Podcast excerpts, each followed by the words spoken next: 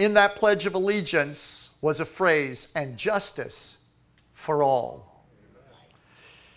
Well, justice is at the heart of America's founding, and it's what America stands for.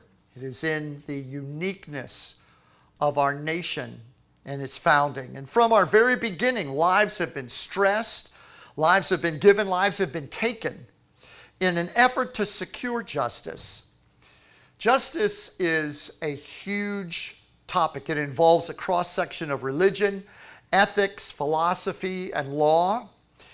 And there are several subsets of the application of justice, the most common of which are distributive justice, which uh, refers to fairness in economics, procedural justice, which has to do with fairness in the processes in life, uh, specifically legal processes. Restorative justice is fairness in restitution, and retributive justice is fairness in punishment. And then there are others, but uh, these are just some of the subsets, some of the areas that we look for justice and expect them and, and uh, are guaranteed them in our Constitution. But since the murder of George Floyd and all of the protests, violence, destruction that have followed in response, we've heard endless commentary and accusation in an effort to explain what justice is and who is at fault when justice fails. This pulpit is dedicated to God's opinion, God's point of view.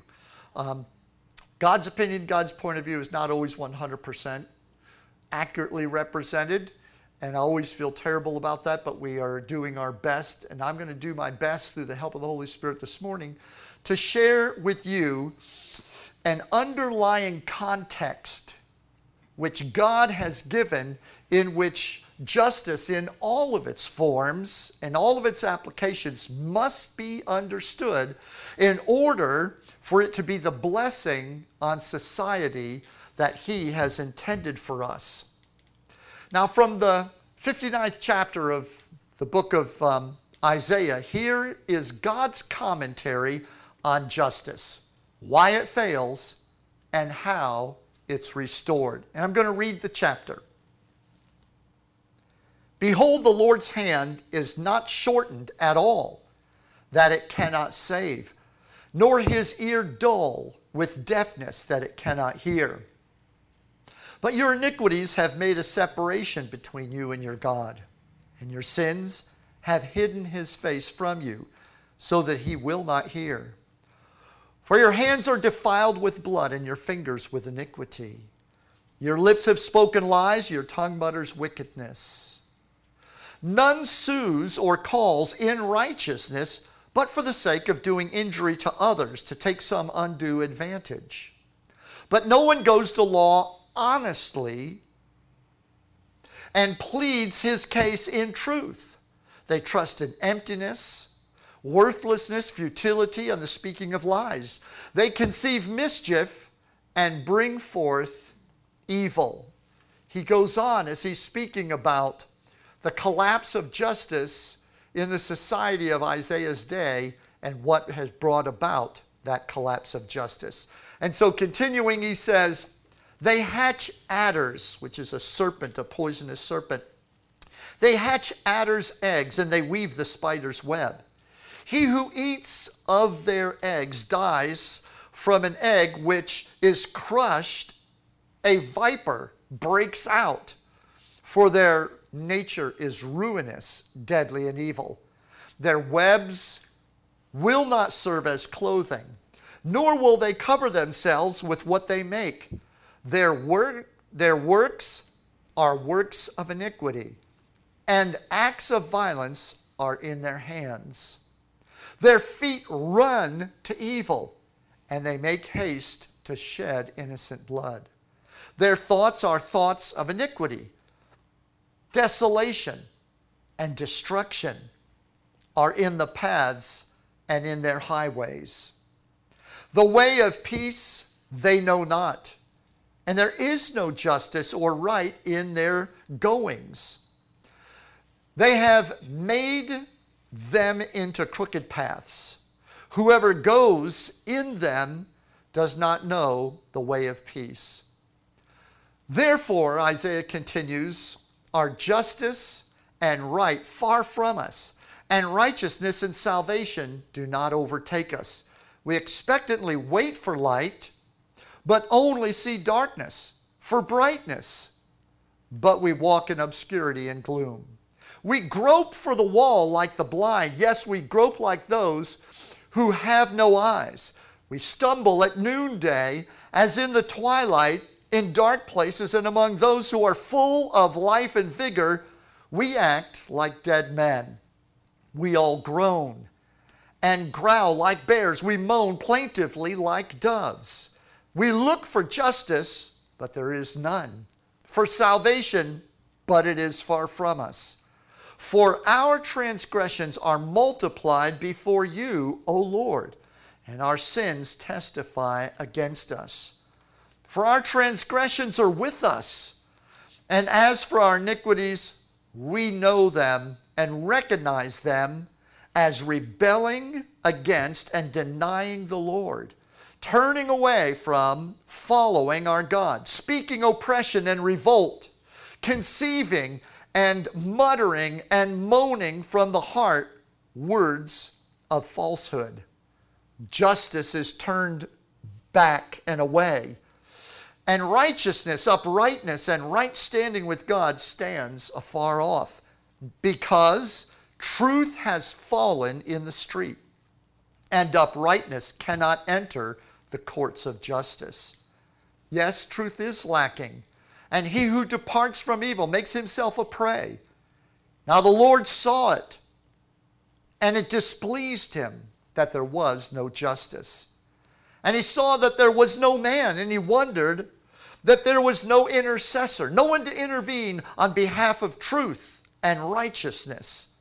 Therefore, his own arm, his own right hand, his own arm brought him victory and his own uh, righteousness, having the Spirit without measure, sustained him. For the Lord put on righteousness as a breastplate or a coat of mail, and put on salvation as a helmet upon his head. And he put on garments of vengeance for clothing, and was clad with zeal and furious divine jealousy as a cloak, according as their deeds deserve so will he repay wrath to his adversaries, recompense to his enemies. On the foreign islands and coastlands, he will make compensation. As the result of Messiah's intervention, they shall reverently fear the name of the Lord from the west and his glory from the rising of the sun. When the enemy shall come in like a flood, the Spirit of the Lord will lift up a standard against him and put him to flight, for he will come like a rushing stream, which the breath of the Lord drives, and shall come as a redeemer to Zion, to those in Jacob, those in Israel who turn from transgression, says the Lord. As for me, this is my covenant or my league with them, says the Lord. My spirit, who is upon you, and who writes the law of God inwardly on the heart, and my words, which I have put in your mouth, shall not depart out of your mouth, or out of the mouths of your true spiritual children, or out of the mouths of your children's children, says the Lord, from henceforth forever. Now, that is a powerful statement and commentary. There's a lot in it. But there are two great principles upon which justice is founded that I want to extract out of this and call your attention to this morning. And here's the first. Number one, no God, no peace, no justice. We see the signs in the street no peace, no justice. No peace, no justice. But where's the peace? Oh, I'm sorry. Reversed. I, I reversed them. No God, no justice, no peace. Thank you. Thank you. Thank you for those confused looks on your faces. That helped me. We've all seen the signs no justice, no peace. We're not going to calm down until we have justice. We can't calm down until we have justice. We cannot be at peace until we have justice, until we see justice. As long as injustice rules in our streets, we cannot live peacefully. Well, I'm not going to make a comment or a commentary on that except to say you cannot have justice without first having God. And so the sign ought to read no God, no justice, no peace. Because where is the justice going to come from if not from God? God's message that I just read you out of Isaiah 59 about justice concerning the breakdown of justice begins and ends with himself. Notice the very first thing that his, he made in his statement against injustice opens up with the bold declaration that I am willing and able to hear. God started with that. My ear is able to hear. I am willing to respond. I can fix this. I want to fix this. I care about your situation. So the Lord opens up by saying, um, I am here, I'm willing, and I am able. And then quickly, his comment pivots to the reason why, therefore, you're not having the justice that I would have you to have. And he says, I hear society's cries, but I'm unable to deliver you because of society's own sins of hypocrisy and injustice which have brought a separation between me and you. You know, we know that God is not just a principle etched on a wall in a courthouse somewhere, that we don't pay lip service to God, but really live contrary to Him and expect to have the blessings of justice guaranteed and, and uh, uh, watered and blessed with God's presence in our society any more than we would ignore the spouse of our marriage and expect to have a good relationship. And so God is a God of relationship. And He said, Your sins, your hypocrisy have separated me from you. But notice that it's always God who's the first to be grieved at injustice. Because God said, and the Lord saw it, and it displeased him that there was no justice. God cares about injustice.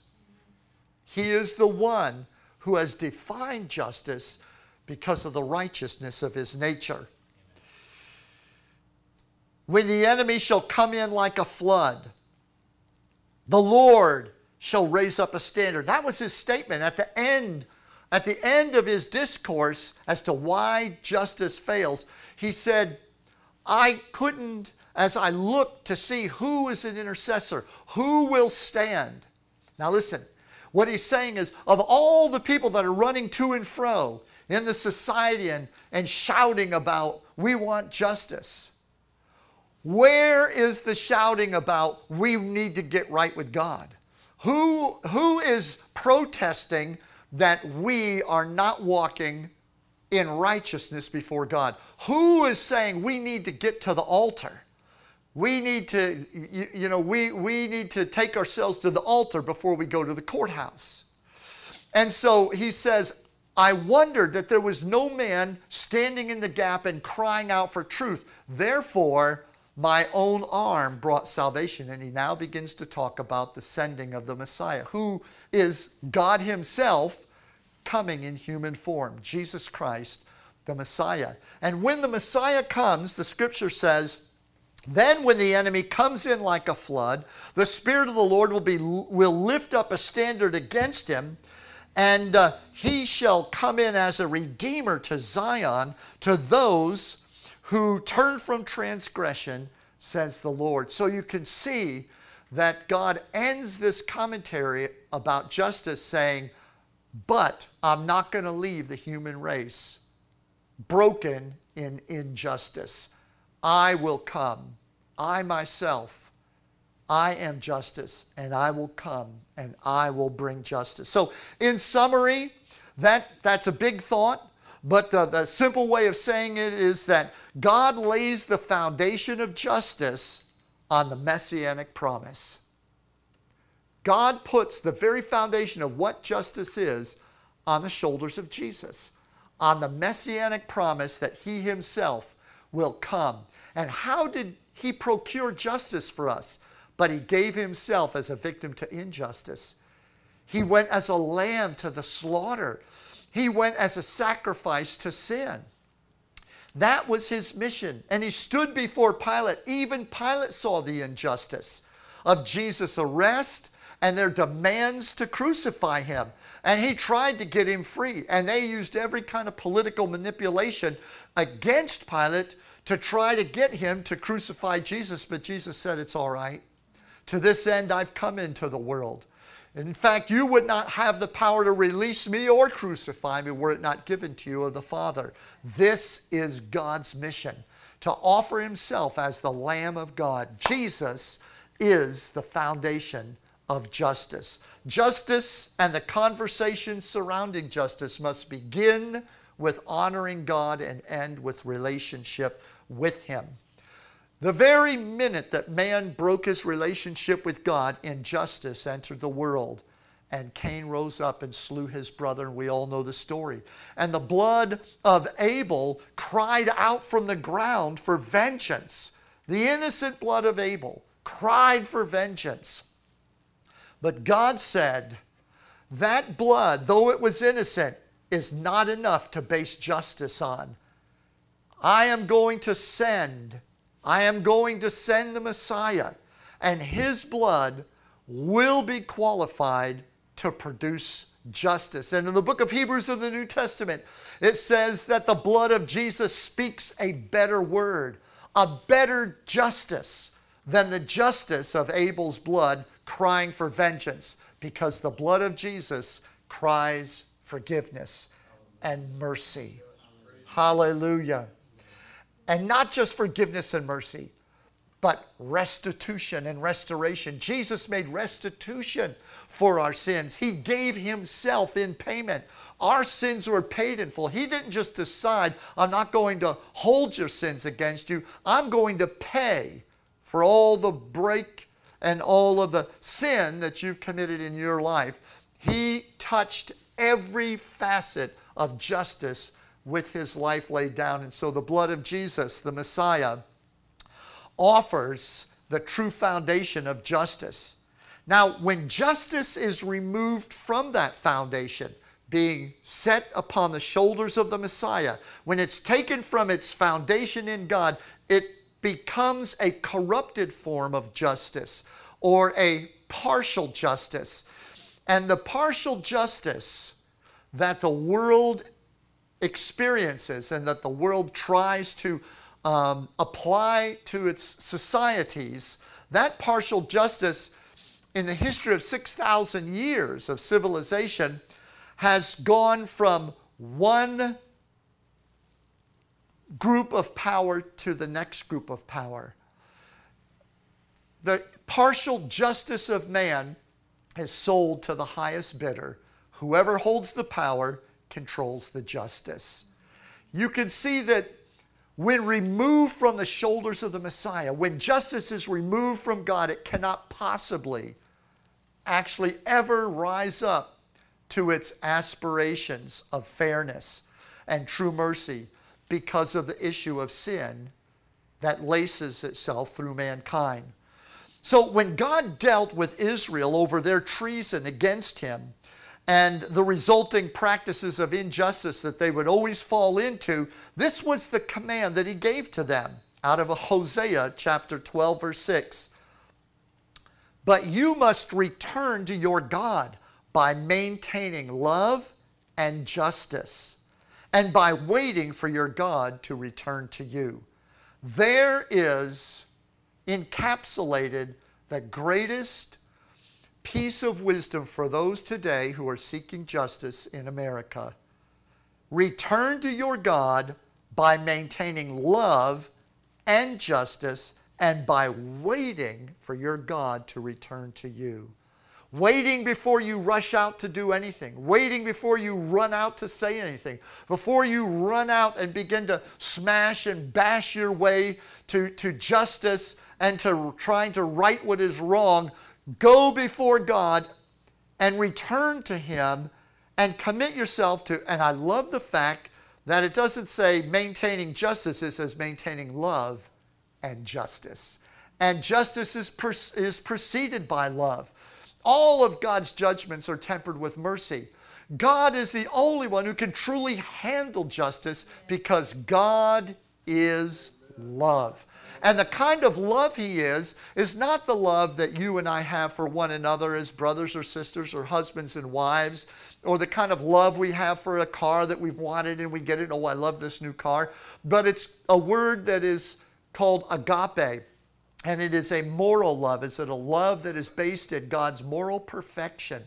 And so all of God's justice comes out of the fact that He is love and that He loves us. Another scripture that sums up this first principle that, uh, that justice must be founded on relationship with God, and that's our first step. Um, and it is sandwiched like bookends between uh, honoring God and fellowshipping with God is the scripture in Micah that many of you have heard in chapter 6, verse 8, and it says, He has shown you, O man, what is good. And what does the Lord require of you but to do justice and to love kindness and mercy and to humble yourself and walk humbly with your God? So that's the first principle of justice. The second one is an extension of it. And the second one is that justice itself is the fruit of sowing. The universal principle that runs all of creation is the principle of sowing and reaping. Everything moves forward in history through generations of sowing and reaping.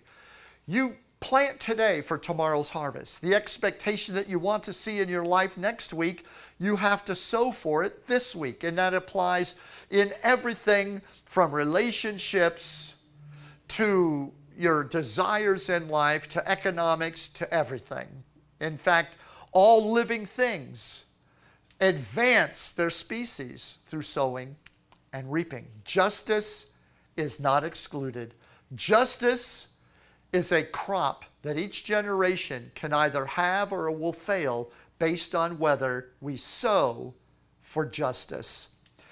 In that scripture in Isaiah is that heart of the verse in verse 14 that says, Justice is turned away backward, and righteousness, uprightness, and right standing with God stands afar off, because truth has fallen in the street. And uprightness cannot enter the courts of justice. Why can we not get justice? We have laws on the books. Why are not we seeing them fulfilled?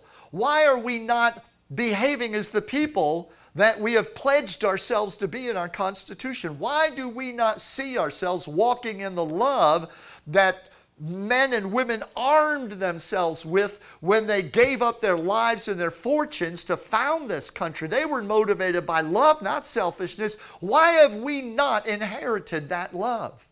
Truth has fallen in the streets because we have neglected and forsaken our first love. The street, by the way, is the public place of interaction. It's the place where all of our lives intersect, be it work, be it socialization or recreation. The street refers to our public behavior with one another. Why do we not see uprightness in our courts? Why, instead of a justice system, do we have a legal system? And there is a world of difference between the two. Why are our judges surgeons with the techniques of the law rather than men and women of true justice. It's because we have moved justice from the foundation of love, and God is love. I will say this to you because I want to make a couple quantifying statements about this second point that justice is the fruit of sowing. Justice cannot survive on hypocrisy. Let me say it again. Justice cannot survive on hypocrisy. Truth falls in the street of the society whose people demand a justice that they no longer practice in their own lives. When society allows the street to be ruled by people, whether citizens or whether law enforcement people, when they allow the street to be ruled by people that demand justice while violating the rights of others, truth falls. Hypocrisy reigns and justice fails. It is as sure as universal mathematics of 1 plus 1 equals 2. God's message to society is simple, it's plain.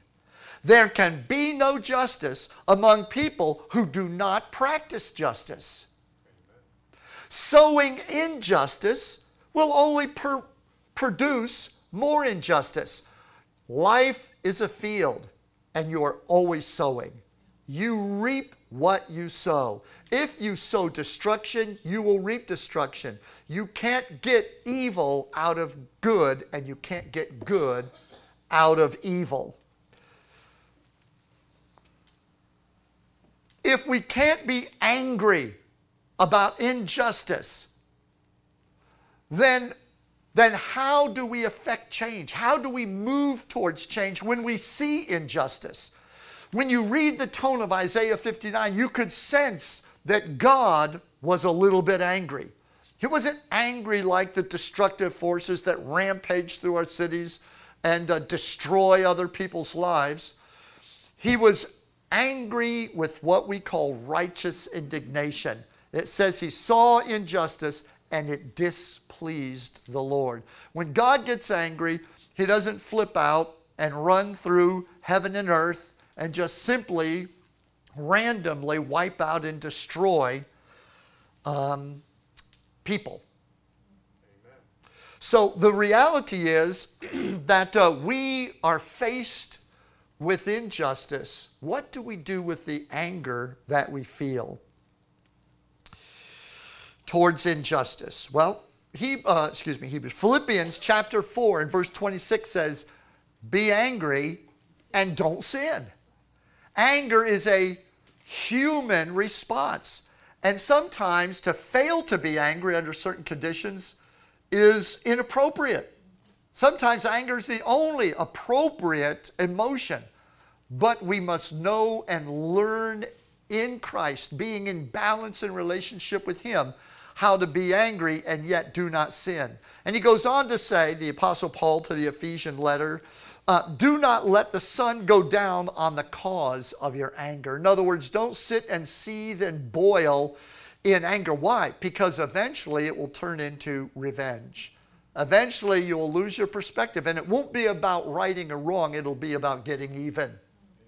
That's why it says, Be angry and sin not. Do not let the sun go down on the cause of your anger. Work it out with God first so that you're not poisoned with vengeance and misguided.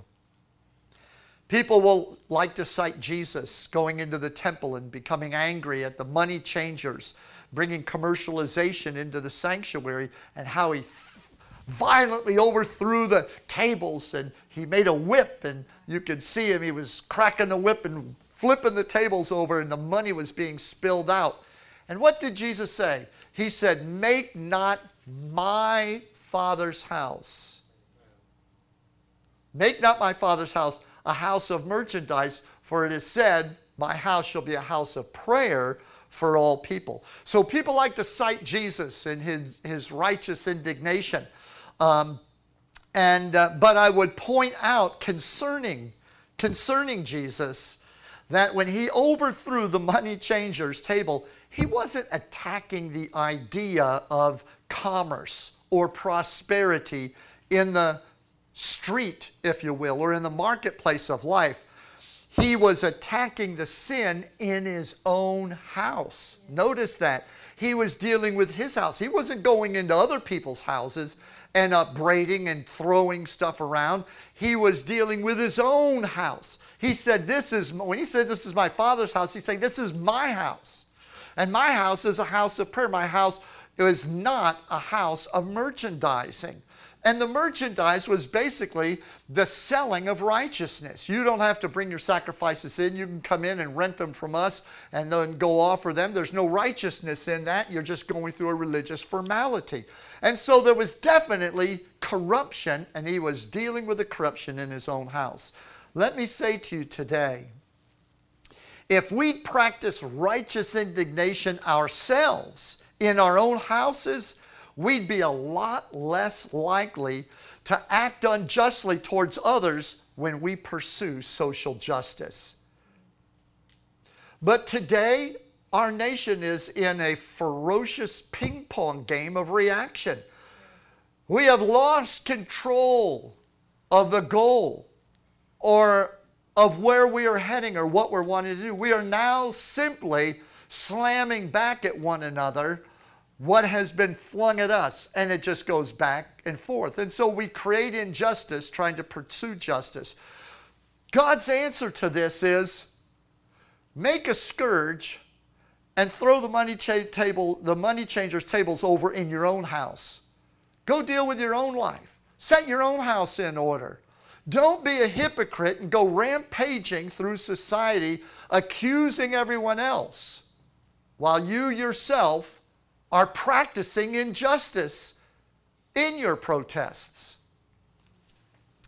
You cannot produce good through evil practices. Now, anger can only become the pure righteous indignation that God will honor when that anger is surrendered to God in repentance and comes to God and pleads for mercy. When we are angry at injustice, the first place we should go is before God. Father, forgive us. Take on the intercessor's heart. Forgive us in our land. Forgive we, American citizens. Make it your responsibility to stand as a citizen of all of us before the throne of God. You are the salt, you are the light. That's what we ought to be doing, is to come to God and plead for mercy.